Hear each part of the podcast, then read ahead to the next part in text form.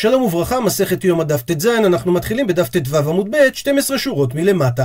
תנן התם, ככה שנינו במסכת תמיד. רש"י מעיר שבעצם זה לא שייך להיקבע בגמרא אצלנו במסכת יומא. כל הסיבה שהגמרא מביאה את הדיון הזה, זה בגלל שבדומה לדף הקודם שאמרנו שהתנא של המשנה שלנו זה רבי שמעון איש המצפה, והוא חולק על המשניות במסכת תמיד, אותו רעיון זה גם פה.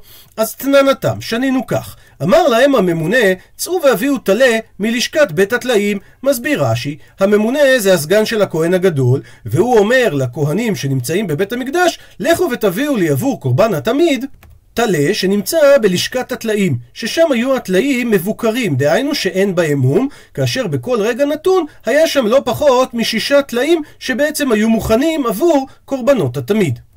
ממשיכה המשנה, והלא לשכת הטלאים הייתה במקצוע צפונית מערבית. אומר רש"י, הלשון והלא זה כמו והרי, וכך גם הגרסה במשניות בתמיד, זאת אומרת שהלשכה נמצאת במקום פלוני, והוא במקצוע צפונית מערבית של בית המוקד, שהיה שם טרקלין גדול, כמעין חדר גדול, והיו מסיקים בו מדורות גדולות להתחמם שם הכוהנים. ולמה? כי הם היו הולכים יחפים על רצפת האזהרה, שהיא הייתה רצפה של שיש. וממילא, כדי שהם לא יתקררו, אז היו מסיקים שם אש.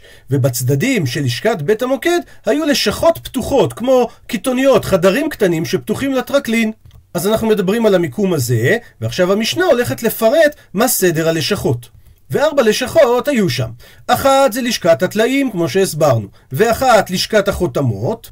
מסביר רש"י, שלשכת החותמות היו מניחים שם את החותמות כמו שוברים של מי שלוקח סלטות ונסכים מן ההקדש בכסף. שהוא היה קונה חותמת, היו ארבע סוגים של חותמות במקדש, היה כתוב עליהם עגל, גדי, זכר, חוטא, וזה בעצם הסימנים עבור קורבנות, כבש, איל, פר, ושלוש בהמות של מצורע, שהן היו נקבעות לפי הרמה הסוציו-אקונומית של המצורע. עם דל ועם עשיר. כל מי שמבקש נסכים היה בא אצל הממונה על החותמות, נותן לו מעות כסף כפי הנסכים שהוא צריך, הוא היה מקבל ממנו חותם על הנסכים שהוא קנה, ואז היה הולך אצל הממונה על הנסכים, מראה לו את החותם שהוא קנה, ומקבל ממנו את הנסכים.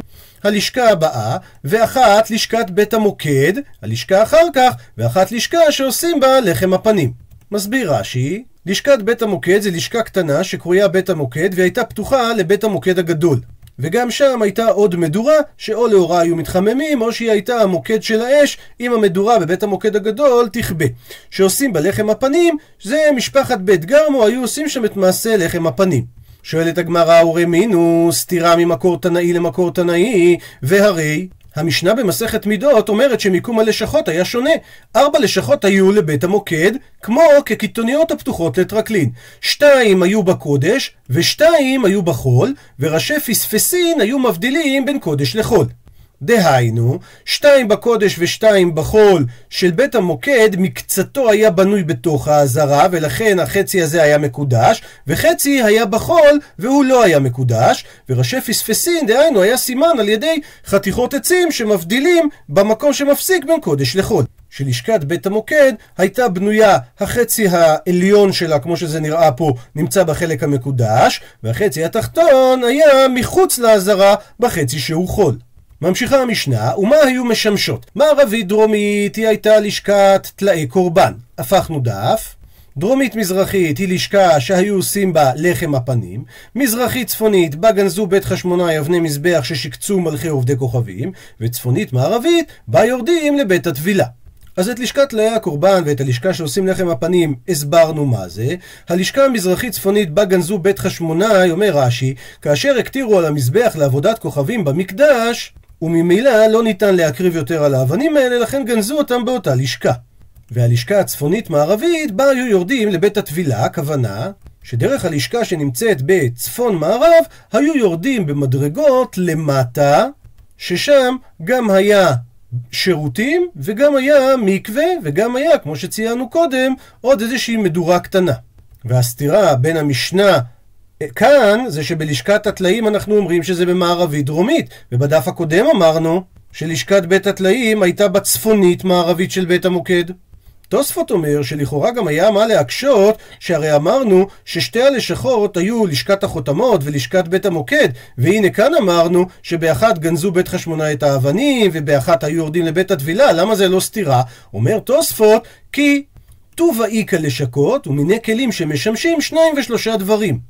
דהיינו שלשכת החותמות ולשכת בית המוקד שימשו לעוד דברים, וממילא השאלה היא על לשכת הטלאים. עונה הגמרא את התשובה הראשונה, התשובה השנייה תהיה בדף הבא. אמר רב הונא, מן תנא את המשניות במסכת מידות זה רבי אליעזר בן יעקבי. דתנן, שכך שנינו, במסכת מידות פרק שני, משנה ה', אזהרת נשים הייתה אורך 135 על רוחב 135.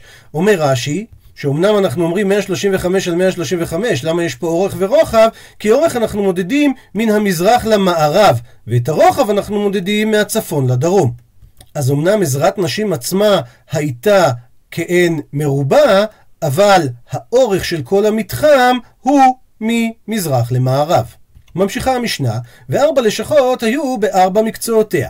ומה היו משמשות? דרומית מזרחית היא הייתה לשכת הנזרים, ששם נזירים מבשלים את שלמיהן ומגלחין שערן ומשלחים תחת הדוד.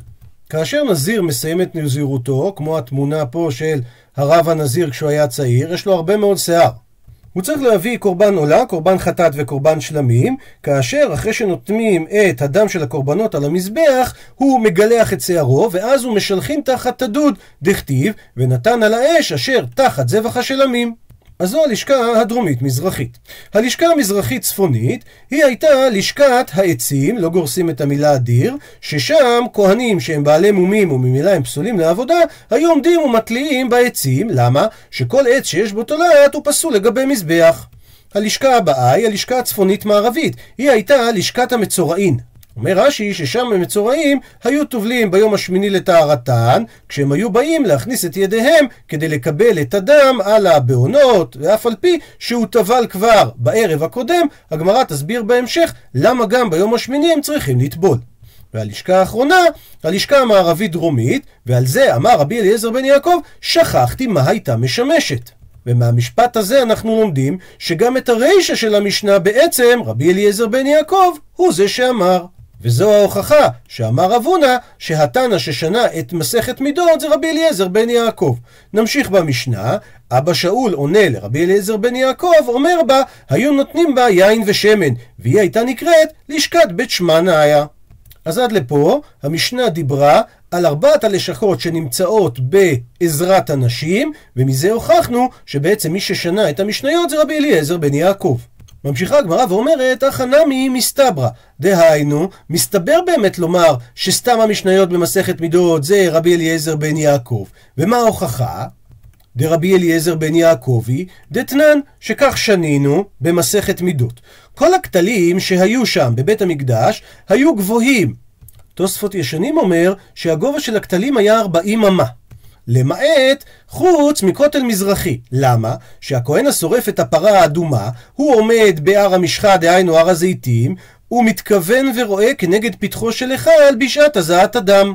דהיינו, פני הכהן ששורף את הפרה נמצאים לכיוון מערב, והוא צריך להתכוון ולראות מעל גובה ראש הכותל המזרחי, דרך השערים שנמצאים לפנים מהכותל הזה, את הפתח של ההיכל, כשהוא מזה. והמקור לזה זה מה שכתוב בתורה, והיזה אל נוכח פני אוהל מועד. עכשיו, אם הכותל הוא גבוה, אז אפילו שהשערים מכוונים זה כנגד זה, הרי זה לא עוזר ששער הר הבית כנגד שער עזרת נשים, ושער עזרת נשים כנגד שער האזהרה הגדולה, ושער האזהרה כנגד פתח ההיכל. הרי עדיין הכהן לא היה יכול לראות את פתח ההיכל דרך הפתחים. למה? כי ההר הולך ומגביה ועולה, עד שהקרקע של פתח ההיכל הוא גבוה 20 אמות יותר מהקרקע של רגלי הר הבית. אז נמצאת האסקופה, דהיינו, תחתית הרצפה בהיכל גבוהה מהמשקוף של פתח הר הבית, ובמצב כזה לא יוכל הכהן לראות את חלל פתח ההיכל דרך אותו הפתח. ועכשיו הגמרא תביא רצף של משניות, שאומר לנו רש"י, כל המשניות האלה, כל הנתנן ותנן דקמאי תאחה שהגמרא מביאה פה, זה בא לפרש שלאין מצב שאיתקסי מוסתר הפתח התחתון שנמצא במעלות הר הבית, אלא לפי שיטת רבי אליעזר בן יעקב. בואו נראה את הדברים בפנים. ותנן ושנינו, כל הפתחים שהיו שם גובהם עשרים אמה ורוחבן עשר אמות. ותנן שלפנים ממנו היה סורג. ותנן שלפנים ממנו היה החל ברוחב של עשר אמות. ושתים עשרה מעלות, מדרגות, היו שם, כאשר כל מדרגה רום מעלה חצי אמה, ושלחה, דהיינו משך רוחב המדרגה המעלה זה חצי אמה, כאשר האורך שלה היה בכל רוחב ההר, מצד צפון לצד דרום. כאשר ט"ו מעלות, יש 15 מדרגות עולות מתוכה, היורדות מעזרת ישראל לעזרת נשים, כאשר שוב פעם, כל מדרגה, רום המעלה, רום הגובה של המדרגה זה חצי אמה, ושלחה הרוחב שעליו דורכים הוא גם חצי אמה, ותנן ושנינו שבין האולם ולמזבח יש 22 אמה, ו-12 מעלות היו שם, ושוב כל מדרגה רו מעלה חצי אמה ושילחה חצי אמה, ותנן, רבי אליעזר בן יעקב אומר שעוד מעלה הייתה שם, ואז היה עושה עוד גובה של אמה, והיה שם עוד דוכן נתון עליה, ובו שלוש מעלות, שלוש מדרגות, שכל מדרגה הייתה של חצי חצי אמה, הדוכן הזה הוא היה דוכן של לוויים, והוא היה בנוי כאשר הגובה שלו זה אמה וחצי. המדרגות שעולות ממנו לדוכן, הן לא נחשבות כי גם היו יורדים מהם. ועכשיו אומרת הגמרא, אי אמרת בי שלמה, אם תאמר נוח לי להבין שרבי אליעזר בן יעקב היא, דהיינו, הוא זה ששנה את המשנה הזאת, היינו דאיקסי לי פיתחה. אז אני מבין איך יכול להיות שהכותל המזרחי נמוך כדי לראות ממעלו דרך שערי עזרת נשים ועזרת ישראל את חלל פתח ההיכל. כי רבי אליעזר הוא זה שאומר שיש מעלה יתרה, גובה נוסף בקרקע ההיכל מקרקע התחתון יוצא עשרים אמה וחצי. אז זה הסיבה שפתח התחתון כגובה קרקע ההיכל. ולכן אמרה המשנה, חוץ מכותל המזרחי שאותו היה צריך להנמיך. אלא, אבל אם אמרת רבנן, האיכא פלגא דאמתא דמתחזה לפיתחא בגבי. מסביר רש"י, אבל אם תאמר שזה שיטת חכמים, הרי לפי חכמים לא עלו המעלות, אלא בחשבון הכולל 19 אמה וחצי. אז אם כך, יש בעצם עוד חצי אמה, שדרך החצי הזה אמה הזאת, הכהן שעומד על הר המשחה יכול לראות את פתח ההיכל מהר הזיתים. לכן מגיעה הגמרא למסקנה, אלא לאו שמע מינה, אלא בהכרח אתה צריך להבין שהמשניות של מסכת מידות בסתם זה שיטת רבי אליעזר בן יעקבי. בואו נסכם את הדברים. הכהן שעומד על הר המשחה צריך לראות את פתח ההיכל מהנקודה שבה הוא נמצא. לפי הרב יונתן אדלר, המיקום המדויק נמצא היום בחצר של כנסייה משהו, ומשם יש גם עוד כל מיני סימנים ארכיאולוגיים, שזה הנקודה שממנה היו צריכים להשקיף. כי שם שרפו את הפרה האדומה. נעבור קודם על הגבהים לפי שיטת חכמים. השער המזרחי היה גבוה 20 אמה, הכהן יכול להסתכל דרך הפתח, כאשר המרחק בין תחילת המתחם מחושב באופן הבא. יש 12 מעלות שהיה רום מעלה חצי אמה ושלחה חצי אמה, אחר כך יש עוד 15 מעלות שעולות מעזרת נשים לעזרת ישראל, ואחר כך יש עוד 12 מעלות שעולות להיכל. אם נעשה את החשבון, זה 6 ועוד 7 וחצי ועוד 6, יוצא שמפלס הגובה הוא בגובה של 19 וחצי אמה, אז ממילא נשאר חצי אמה שהכהן יכול להסתכל דרך שער המזרח והוא יראה את רצפת ההיכל. לעומת זאת, רבי אליעזר בן יעקב, הוא הוסיף עוד דוכן שגבוה עוד מעלה, שעל המעלה הזאת יש דוכן, בציור פה של הרב שמעון וולף, ציורים מדהימים יש לו, הוא מראה לפי השיטה שאנחנו לוקחים בחשבון גם את הדוכן עצמו. אבל יש שיטות שמסבירות, כמו רש"י פה, שהדוכן היה עלייה וירידה.